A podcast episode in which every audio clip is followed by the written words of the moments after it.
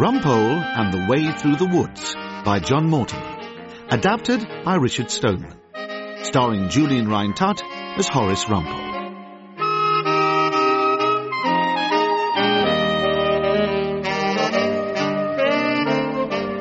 Here we are, Rumpole. and I gather you lost your nasty assault in Clerkenwell. What? You heard about that? Henry told Sam Ballard, who told me and Philly, and Liz Probert, who told Henshaw, White, and Grimble. Look, the judge thought my client was an unreliable witness and made sure the jury shared his view. but, in your opinion, was your client guilty or not guilty? As I've told you on numerous occasions, my opinion as to my client's guilt is completely irrelevant. Well, I know that's what you always say, Rumpole, but what do you actually think? I think... Oh. I think there's a rissole in the Gloucester Road with my name on it. Thank you for the Beaujolais. It's Burgundy. Love to Portia. It's Phillida. I approached Froxbury Mansions with the faltering determination of a dying Bedouin crawling towards an oasis. All I wanted was my armchair beside the gas fire and a little peace in which to watch people in trouble on the television news. But it was not to be. When I entered the living room, the lights were off. I heard the sound of heavy breathing. The heavy breathing turned into the sort of dark and distant rumble which precedes the arrival of an underground train. I flicked on the light, and there it was. A long-legged, overweight hound sprawled across my armchair. He was awake now, staring at me with wide-open, moist black eyes. Hilda? Hilda, there's a stray dog in the living room. That's not a stray dog. That's Sir Lancelot. That's your name, isn't it, darling? Should we call the police? Why? To have it removed. Have you removed Sir Lancelot? Oh, what a silly husband I've been, oh. haven't I? Was Rumpole doing something to annoy you, Sir Lancelot? I was trying to budge him off my chair. I think we might make that his chair, Rumpole, until he settles in. Settles in? What do you mean settles in? Sir Lancelot belongs to Dodo Mackintosh. She brought him up from Cornwall on her way to the ferry. What ferry? Dodo's going to Brittany to stay with Pegsy Throng. Throng? Pegsy Throng. She was at school with me and Dodo. Ah. Dodo couldn't take Sir Lancelot to see Pegsy because of the silly quarantine business. I blame the French. For everything. Come and have your supper now, Rumpole. And after that, you can take him out on the lead to do his business. Oh, for goodness sake. It'll be a chance for the two of you to get to know each other. I don't want to know a dog. I've quite enough company with a wife and a child. Hmm. Talking of whom, where's Nicholas? Oh, he's playing with his new friends in 23A. When's he coming home? We're halfway through The Hound of the Baskervilles. Oh, not that awful book again. Nicholas finds it very tedious. What? He told me he's no idea who anyone is. Anyway, he'll probably stay the night with the Pettigrews. No bedtime story. Not from you.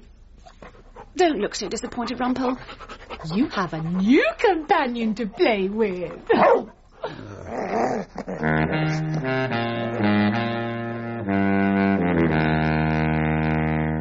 It was the dog that prompted She Who Must Be Obeyed to reserve a room in a small hotel in the Cotswolds.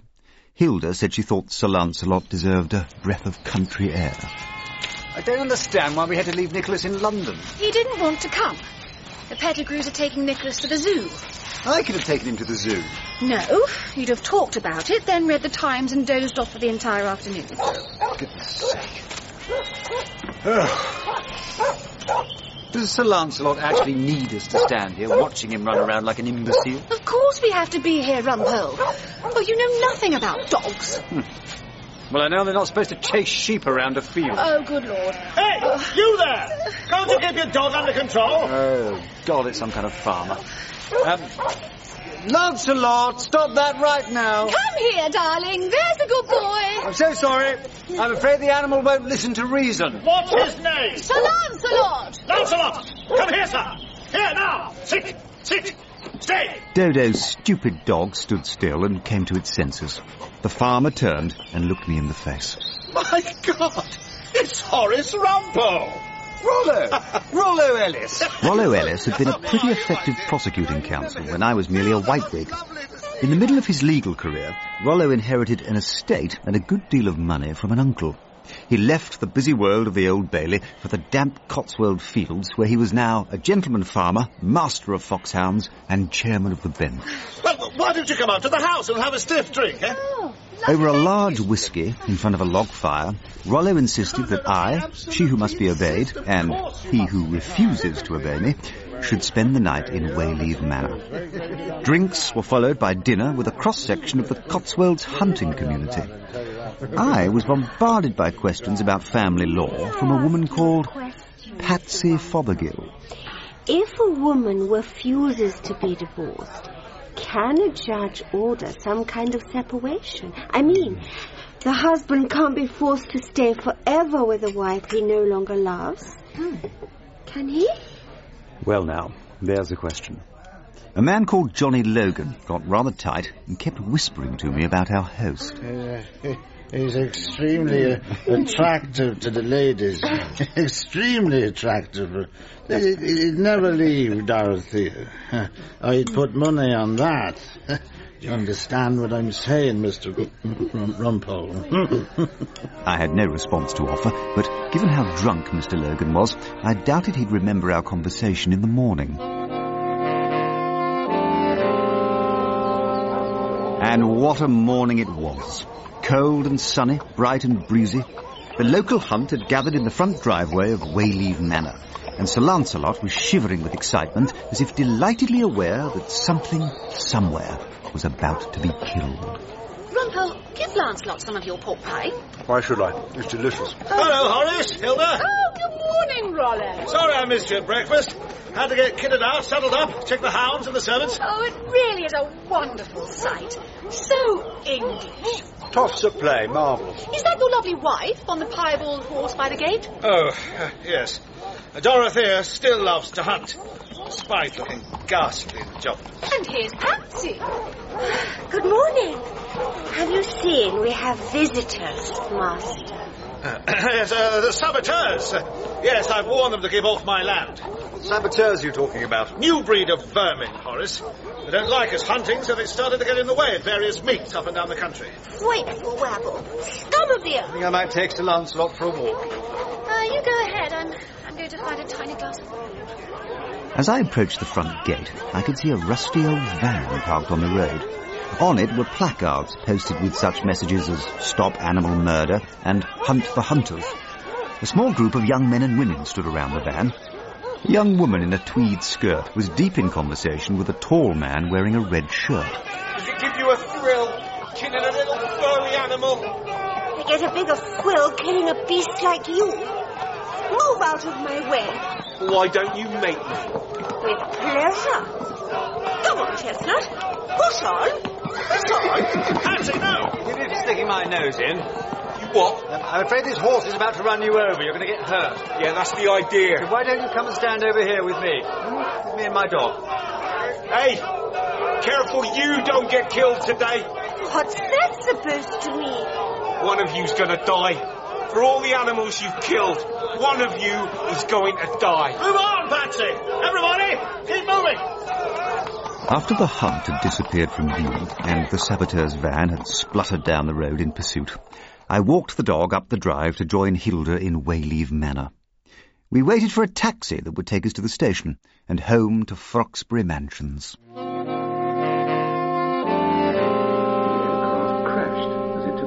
That evening, I seized possession of my armchair from Sir Lancelot, who moved reluctantly to the sofa and fell asleep, exhausted by the day's excitement.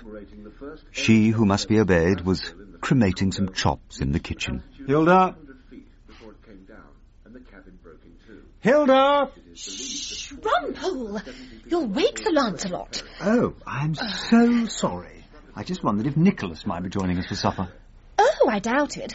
He says Mrs. Pettigrew is a wonderful cook. Much better than me. No. Really? Apparently last week she made a creme brulee. Shh, shh, shh. Look at the news.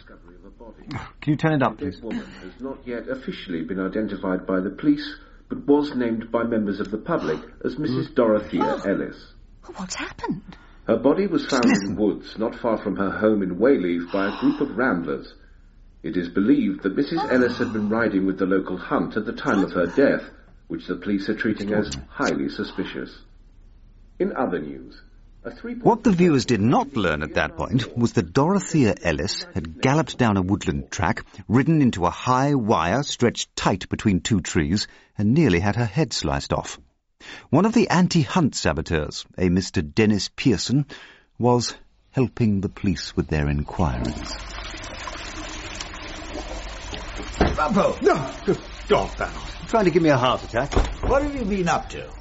Isn't it obvious? Erskine Brown told me that you were seen the other day entering this toilet facility with a bowl, which you filled with water. Hmm. There was one single word written in large letters on that chipped enamel bowl. Hmm. Water? Dog. I have proof. I have proof. Oh, yes, do come in, Erskine Brown. Look at my trousers, Rumpole. Very smart. They have a hole. Really? Can you guess what's coming through that hole? Well, um... Blood! I've been bitten by the dog in your room. No. You must have scared him. Scared who, Rumpole? Um, Sir Lancelot. Sir Lancelot? A vicious wild animal with sharp fangs and, in all probability, rabies. Don't be ridiculous. He's completely harmless. I'm fond of dogs myself, Rumpo, but we can't have pets in equity court. Especially not ones that attack members without provocation. I'm sorry, but Sir Lancelot will have to go. No, not until the matter has been properly decided by a full Chambers meeting. I shall call one as a matter of urgency. Come, Erskine Brown, you can help me draft the agenda. The question we must ask ourselves, having read and digested our bundles, is simply this. Do we really want a mongrel taking up residence in Four Equity Court? Point of order. Point of order. Billy, you be quiet. No, no. The chair recognizes Mrs. Erskine Brown. If it pleases the court, uh, the meeting, may I just raise the question of how to define a mongrel? I don't believe it's been written down explicitly in any Chambers regulations that I've seen. It wasn't that long ago that women were deemed unsuitable tenants here. Nothing was ever spelled out in black and white. But every male member of Chambers knew and agreed that females should be turned away.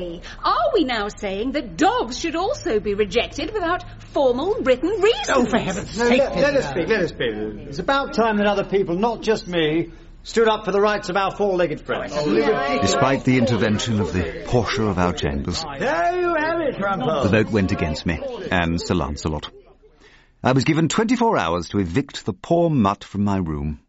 I took him to Pomeroy's on the way home and hid him under a table in the corner as I consumed a consoling glass of Chateau Fleet Street. I'm so sorry, Mr. Rumpole. Oh, Portia, please join us. I don't think your dog likes me very much. No, he's just wary of strangers.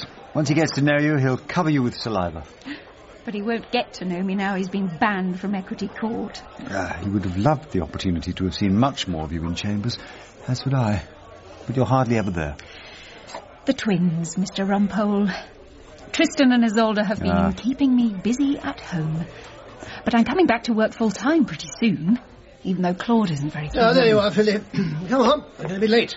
It's the Meistersinger tonight. What about Tristan and Isolde? Uh, we're seeing that next week. No, I mean, who's looking after your twins? Oh, we have a girl to help us now. She lives in the box room at the top of the house. She's from Sweden. Ingrid.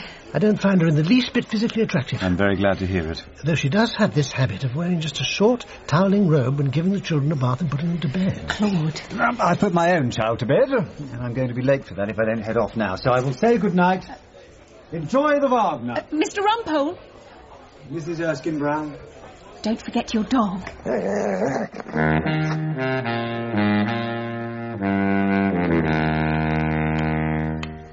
What do you mean he's not here? He's staying the night with the Pettigrews. Again?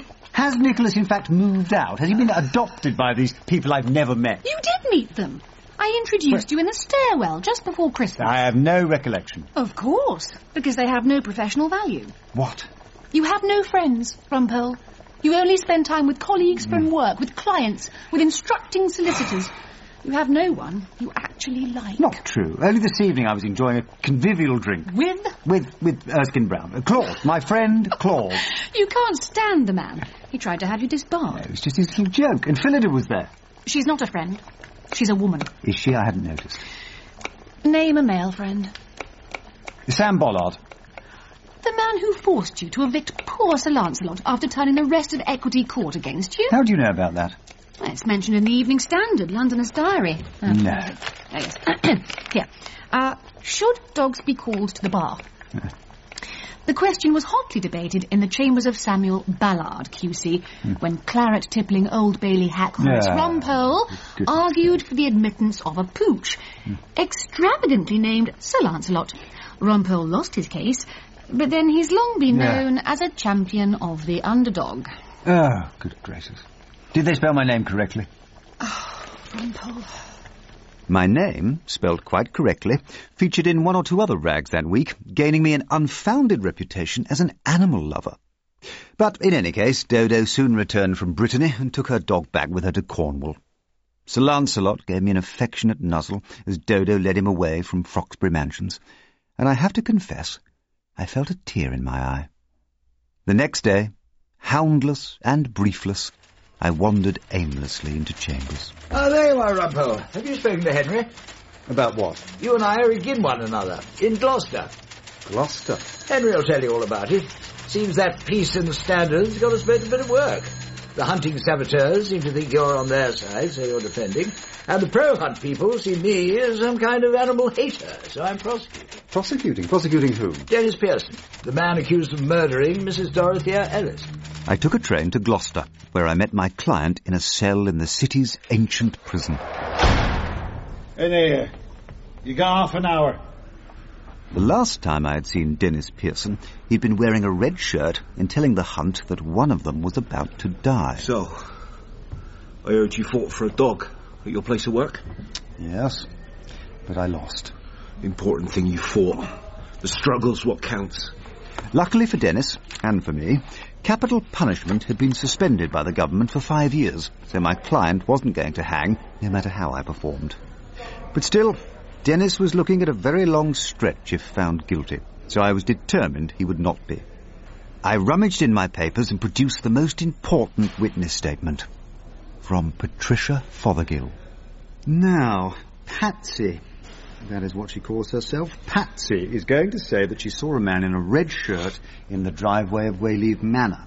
She heard you shouting, and I heard what you said to her, so it's going to be a little difficult if you deny it. I meant every word. Well, here comes the interesting bit. At about one o'clock in the afternoon of the day before the hunt, she'd been out for a hack and was riding home past Fallows Wood. That's where Dorothea Ellis met her death. Uh-huh. She says she saw a man in a red shirt coming out of the wood carrying what looked like a coil of wire. Um, I didn't think much of it at the time. I thought he had something to do with the telephone or the electricity. I'm sure he was the same man I saw at the meet, the man who was shouting. Now, we can obviously challenge that identification. It was too far away. She was on a horse. Lots of men have red shirts.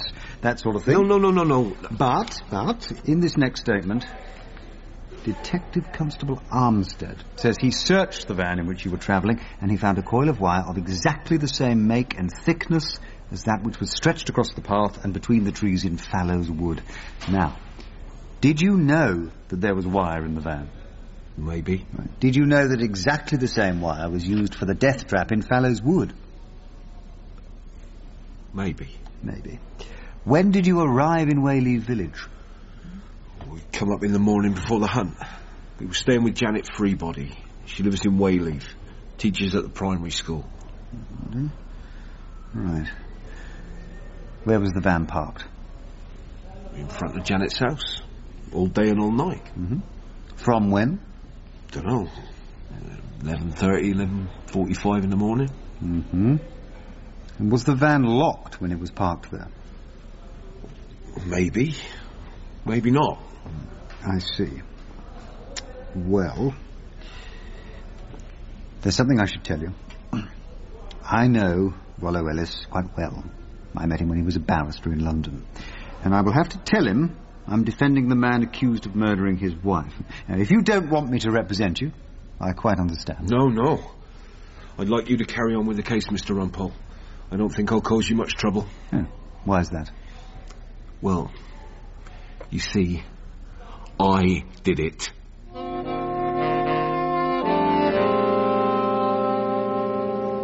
On the train back to London, I wondered why Dennis had lied to me, for I truly believed he wasn't telling the truth when he confessed. But either way, I wouldn't now be able to call him in court to deny the charge. As I sat in chambers, I lit a small cigar and opened a volume of police photographs. I felt completely alone in the defence of Dennis Pearson, who didn't even want to be defended. I hurried past the mortuary shots of Dorothea and her fatal injuries, and got to a picture of a path through trees. It was a narrow strip, hardly wide enough for two people to pass in comfort, so the beech trees on either side were not much more than six feet apart. A closer shot showed the wire stretched between nails driven into the trees. I marched along the corridor to Beard Bollard in his lair. I say, Ballard, what about you and I popping down to the scene of the crime tomorrow, the Cotswolds? There was once a road through the woods. Was there? Don't know about that, but I wouldn't mind a day in the country. Might uh, have to bring someone with me, though. Yeah. A pupil? A white wig? Not exactly.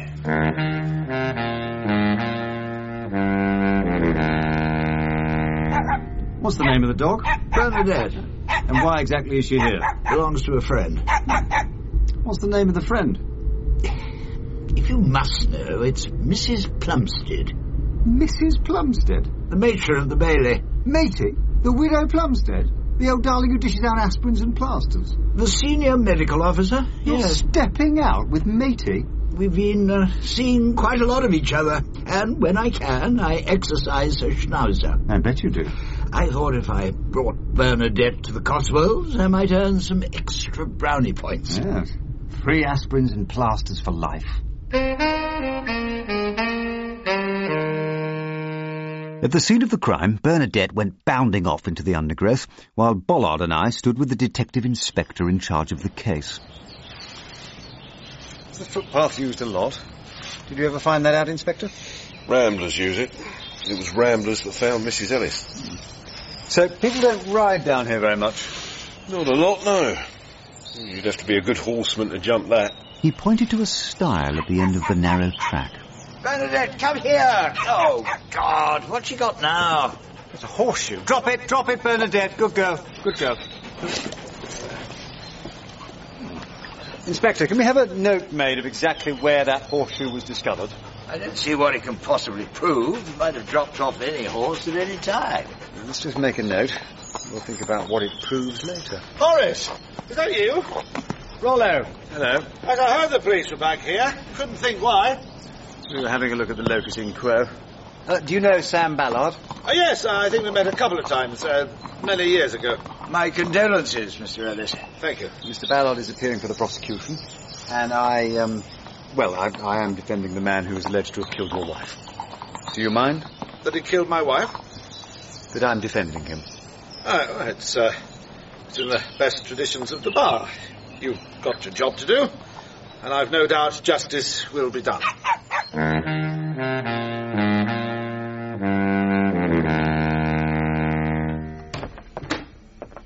Oh, Nicholas looks so smart in his uniform. Has he gone to school already? He didn't say goodbye. The Pettigrews were waiting. They're very kind to take him in their car. Perhaps I'll see Nicholas at supper tonight. Oh. Well, that depends what time you stagger home from Pomeroy's.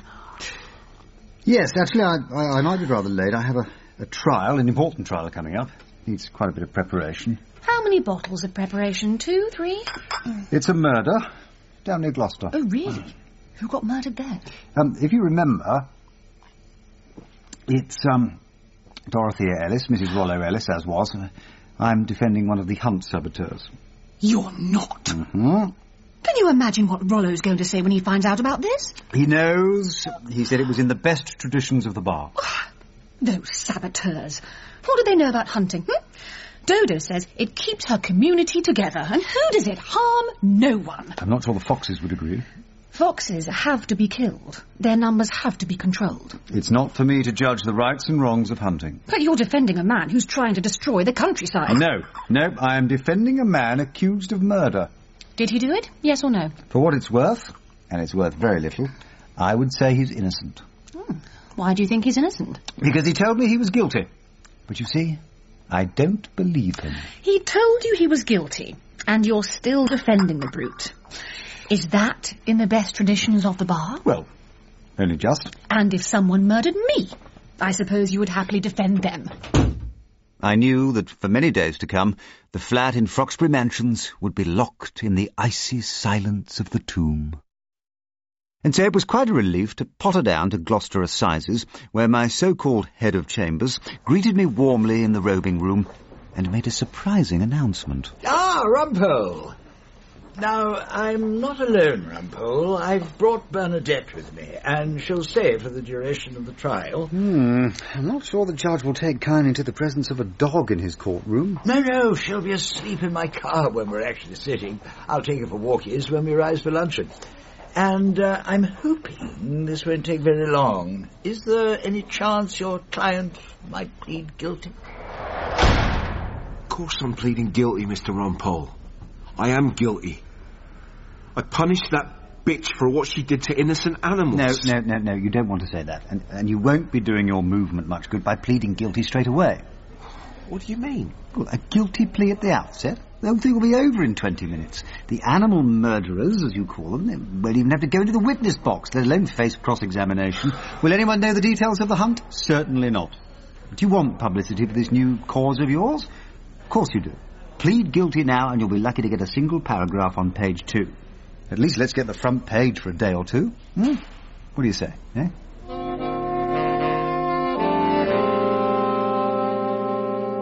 My client didn't have long to decide. Within minutes, we found ourselves up before the Welsh windbag, Mr. Justice Gwent Evans, as the clerk read out the indictment. Dennis Pearson, you are accused of the murder of Dorothy Ellis on the 16th of February at Fallowswood, Wayleave, in the county of Gloucester.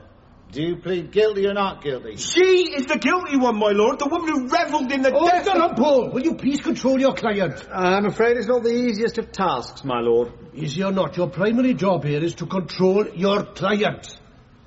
I don't want to hear a long speech from the dock. Uh, then may I make a suggestion, my lord? Why not enter a plea of not guilty, and then my learned friend Mr. Ballard can get on with opening his case? When I want your advice, Mr. Rumpole, I'll ask for it. Members of the jury, we don't want Mr. Pearson, the defendant over there, we, we, we don't want him to give us a lecture, do we? So what we're going to do is to take it, he's pleading not guilty, and then ask Mr. Ballard to get on with opening the case for the prosecution. Oh, I'm much obliged, my lord. I sat quietly after that, listening to Soapy Sam as he went through most of the facts. The first witness was a rambler who had been met with the ghastly spectacle of a woman, almost decapitated, lying among the brambles of Fallows Wood. The next witness, a hunt servant, said the victim's horse still had all its shoes when it was taken home. And then we came to Johnny Logan, the drunken guest of the dinner party, attended by me and she who must. Mr. Logan, you have told the court that you saw the saboteur's van at various points during the day. Did you ever see it near Fallows Wood? No, the hunt didn't go near Fallows Wood. Did you see Mrs. Ellis riding away from the hunt? No. I mean, I'm, I'm not saying she didn't ride away. Uh, we were pretty spread out, and I, I, I fell behind at one point. Did you see anyone else leave the hunt? Uh, I think Patsy Fothergill may have done at the very end, just before the police arrived to tell us about the, uh, no, the accident. Uh, just one more thing, Mr. Logan. Is it correct to say that Mr. Rollo Ellis was devoted to his wife? Uh, he would certainly never have left her, if that's what you mean. That's exactly what I mean. Thank you very much. And what are the jury supposed to make of that last question, Mr. Rumpole? They may make of it what they will, my lord, when they are in full possession of the facts. And with that, it was time for lunch. Soapy Sam walked Bernadette twice round the car park, then brought her into the snug of the Carpenter's Arms, where she munched happily on a packet of pork scratchings. Bollard sipped a tomato juice, while I sank a pint of Guinness. I'd been looking forward to a holiday with Mrs. Plumstead. We've been planning a week on the Isle of Elba, but now it seems likely we'll have to cancel. Oh, why's that? We can't find anyone with whom to leave the dog. Couldn't you put her in a kennel? Mrs. Plumstead won't hear of it. Oh dear, I am sorry. Another tomato juice.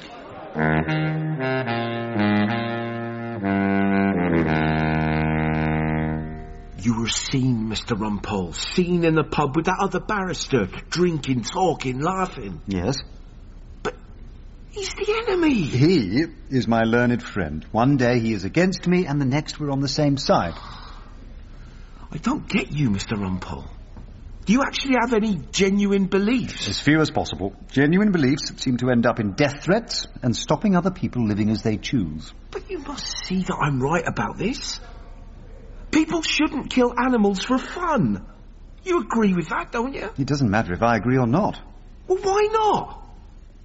Because you don't believe that animals have rights? Or you, you don't believe in anything? I have a duty to prevent the conviction of the innocent. So, if you will allow me to get on with my job, I will see you upstairs. Patsy Fothergill gave her evidence to Ballard with a nice mixture of sadness and eagerness to please. The jury clearly liked her, and Gwent Evans seemed quite smitten. I rose to cross-examine. I see from your witness statement that you call yourself uh, Miss Patsy Fothergill. Why not Patricia? Because I have trouble with my arse. Mm. And I was bullied when I was at school. Which I'm sure wasn't very long ago. Don't you agree, members of the jury? Um, are you a married woman? Technically speaking, I suppose I am. So, technically speaking, what's your husband's name? Robert Channing. Are you divorced from Wob, uh, Mr. Channing? Not quite, but soon. And yet you already call yourself Fothergill. I wanted to make a clean break. It's been such an unhappy relationship. Well, surely you can understand that, Mr. Rumpole. Uh, yes, thank you, my lord. Um, Miss Fothergill, have you now found a new and happier relationship? Oh, that's an embarrassing question, Mr. Rumpole. Uh, then let me just ask, do you live alone in the village of Whaley? No, no, no, no, no. That's also entirely inappropriate. What does it matter if this lady lives alone or not? We'd be obliged, Mr. Rumpole, if you'd move on to something relevant. My lord, I will move on to something very relevant. Do you say you saw a man coming out of Fallows Wood carrying wire on the day before the hunt? That's right. What time was that? One o'clock. I just looked at my watch because I was out for a hack and had to be home before two. I saw it was only one o'clock, so I decided to go the long way round through Plashy Bottom. That's when I saw a man coming out of the wood with a coil of wire. And you saw that man the next day when he was shouting at you? It was the same man, yes. So, why didn't you warn everyone in the hunt that you'd seen the man coming out of the wood carrying a coil of wire? I suppose I didn't put two and two together at the time. It was only when I heard that poor Dorothea had been killed by a wire. And that you that I- realised the significance of what you'd seen? Yes. I think that's very clear. Anything else, Mr. Rumpole? Uh, just this, my lord. Mr. Johnny Logan told us that you left the hunt shortly before the police arrived with the news of Mrs. Ellis's death. Why? Why? Well, um, my horse had lost its shoe. When? I don't know. I only noticed it at the end of the hunt, so I took him home. Ah. Miss Fothergill, were you riding with Mrs. Ellis in Fallows Wood on the day before she met her death? No, of course I wasn't. Ridiculous question. My lord, I call on my learned friend Mr. Ballard to admit that a horseshoe was found by Inspector Palmer near to the stile in Fallows Wood. Perfectly true, my lord, though it was found some weeks after Mrs. Ellis died. So it might have been dropped by any number of horses at any time. Isn't that so, Miss Fothergill? You're absolutely right, your lordship. I came out of court frustrated, despondent, and destined for a verdict of guilty. Not even a pint of Guinness could refresh my optimism. I was just starting to see if a second pint might help when I was joined at my table by one of the anti-hunt brigade. Mr. Rumpole, Hello. may I talk to you? Indeed. My name's Janet Freebody. Hello, Miss Freebody. Please, take a seat. She was the tweed-skirted schoolteacher who lived in the village of Wayleave. She seemed nervous. I mustn't stay long, and they mustn't see me. Uh, they being... The other Sabs. They wouldn't like me telling you this. Telling me what? Well, wasn't it supposed to be one o'clock that Dennis was seen coming out of the wood carrying some wire? Well, that's what Patsy said.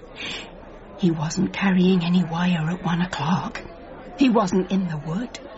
He was in bed, Mr. Rumpole. With me. I see. Thank you for telling me that. But Would you be willing to repeat it in front of the jury?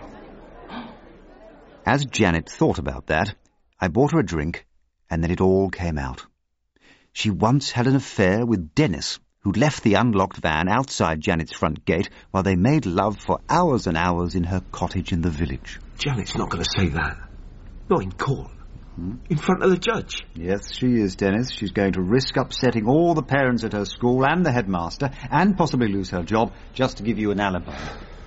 I'm not, I'm not going to let her. No, stop playing the martyr. And stop pretending to be a murderer. Yes, you can shout bloodthirsty threats and work yourself into a fury against toffs on horses as much as you like. But the fact is, you did not kill Dorothea Ellis.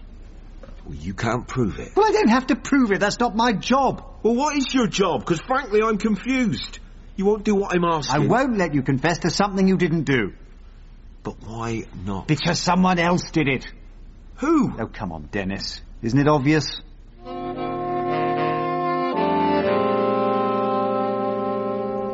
Hurry up, Rumpole. It's curtain up in two minutes. Sorry, Ballard. Got stuck in a con with my client, and now I'm serving an alibi notice. Just one witness. You will be a sweetheart and tell Gwent Evans you don't want an adjournment or anything awkward like that. I can rely on you, can't I? Why on earth should you think you can rely on me? Because if you behave nicely, Hilda and I might see our way to looking after Bernadette while you're on holiday with the widow Plumstead. Well, Horace, that puts an entirely different complexion on the matter. Yeah. Janet Freebody turned out to be a dream witness. Gwent Evans clearly disapproved. Are you in the habit of having sexual intercourse with men at lunchtime? Only when my feelings overcome me, my lord. But the jury liked her, and they seemed to enjoy my final speech. What is the single most important fact about this case? It is this. Mrs. Ellis met her death half a mile from any point where the hunt had been. Now, if Dennis Pearson intended to kill her, how did he lure her away to that remote woodland path? How did he organize not only that she should be killed, but that she should go far out of her way to meet her death? It was impossible for him to do that, was it not? Which means that you must have doubts about the guilt of Dennis Pearson. Remember, he was seen at various places during the hunt, shouting abuse at the riders, but no one saw him near the path in question. Whoever lured Dorothea Ellis to her death, it certainly wasn't Dennis. If it had been him, if he'd succeeded in making the hunt follow him towards the wire, the first to be killed wouldn't have been Mrs. Ellis, but the master of the foxhounds, who was leading from the front. But that did not happen. The rest of the hunt went nowhere near that path. Why was it only Mrs. Ellis? The prosecution haven't even tried to explain these mysteries, and unless they can, well, then you cannot be certain of my client's guilt. The jury were out for an hour and a half, but when they came back, they looked straight at Dennis and said, not guilty. Two people in the public gallery cheered. I moved to the back of the court to congratulate my client as he was released from the dock, but he was hardly overcome with gratitude. You stopped me striking a blow for animal rights, Mr. Rumpole. I came prepared to suffer. I wanted to suffer. I apologised for ruining his day by keeping him out of prison for the next 20 years, and took myself off to the pub for a reviving pint of stout. I'll, I'll be sitting in the corner. If you could possibly bring it over with some English mustard. Thank you so much. Uh, excuse me. Sorry. Sorry. Anyone sitting here? Oh. Oh, uh, Horace. Rollo. Uh, I assumed you'd be uh, heading home uh, to uh, to London. Soon, soon. Need to catch my breath first. of course. I suppose congratulations are in order. Just doing my job. Doing very well. Thanks. May I join you? Uh, actually, I, I'm waiting for someone. There was absolutely nowhere to park, so I just. oh, Mr. Wampo. Ah. Awkward. It's perhaps a little foolish to frequent a public bar so close to the courthouse if you're hoping to keep your relationship a secret. it's hardly a relationship. We don't have to hide it now, Wallo. The trial is over. We can tell everyone. Just seems a little. We're going to get married, Mr. Wampole, as Ah. soon as my divorce comes through. Rollo would never have left his wife while she was alive, but now she's dead. You're free to be together at last, Yes. which is why you killed her. What?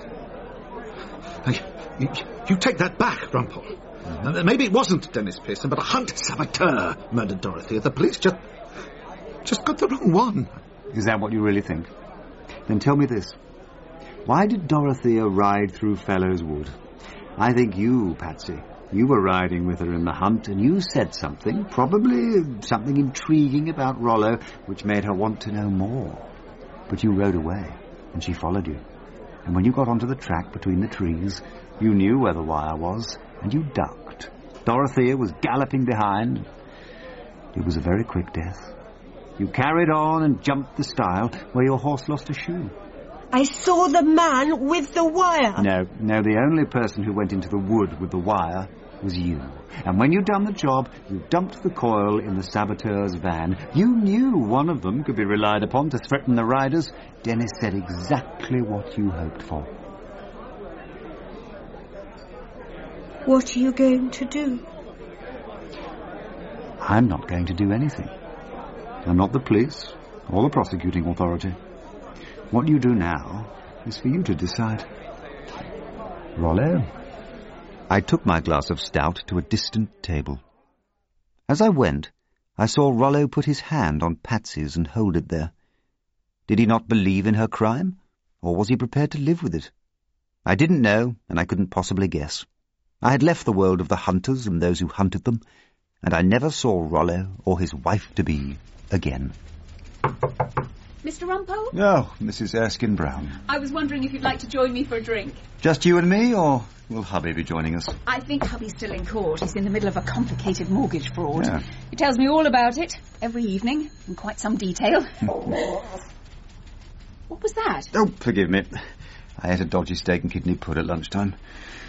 uh, why don't I meet you in Pomeroy's? You go now and I'll catch you up. Oh, there you are, Philly. Oh, Claude. Yeah, I was looking in your room. Back from court already? Oh, the judge said he couldn't take any more today. I think my cross-examination of the chartered surveyor really got to the heart of the matter. Hmm. I'll tell you all about it. What do you say, Rumpo? That nothing. What's that bone doing on the floor? Hmm. But is that a bone? Have you been bringing your dog into chambers again? No. Just because Ballard's on holiday doesn't mean you can flout the rules willy-nilly. I'm not flouting anything. It's under the desk. I can see the vicious uh, brute. Come, Claude. It's time to go. You don't know the last of this. I'm reporting you to Ballard. Please, Claude, tell me all about your cross-examination. Oh, well, it really was quite devastating. See, the minute I saw it, Oh, dear. Really, Bernadette, you're going to get me into trouble. There's a good girl. Would you like a tummy rub? Hmm? I think you would. And what about a little treat for my best friend here? Nay, my only friend. Go. Brothers and sisters, I bid you beware of giving your heart to a dog to tear.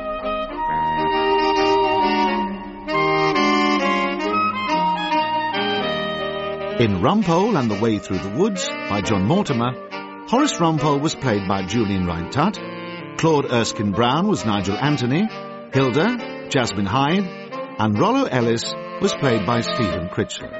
Patsy Fothergill was played by Hetty Baines Russell, Dennis Pearson, Ben Crow, Ballard, Michael Cochrane, and Phillida was Cathy Sara. Other parts were played by members of the company. Rumpole and the Way Through the Woods was adapted by Richard Stoneman, directed by Marilyn Imrie, and is a Catherine Bailey production for BBC Radio. And we make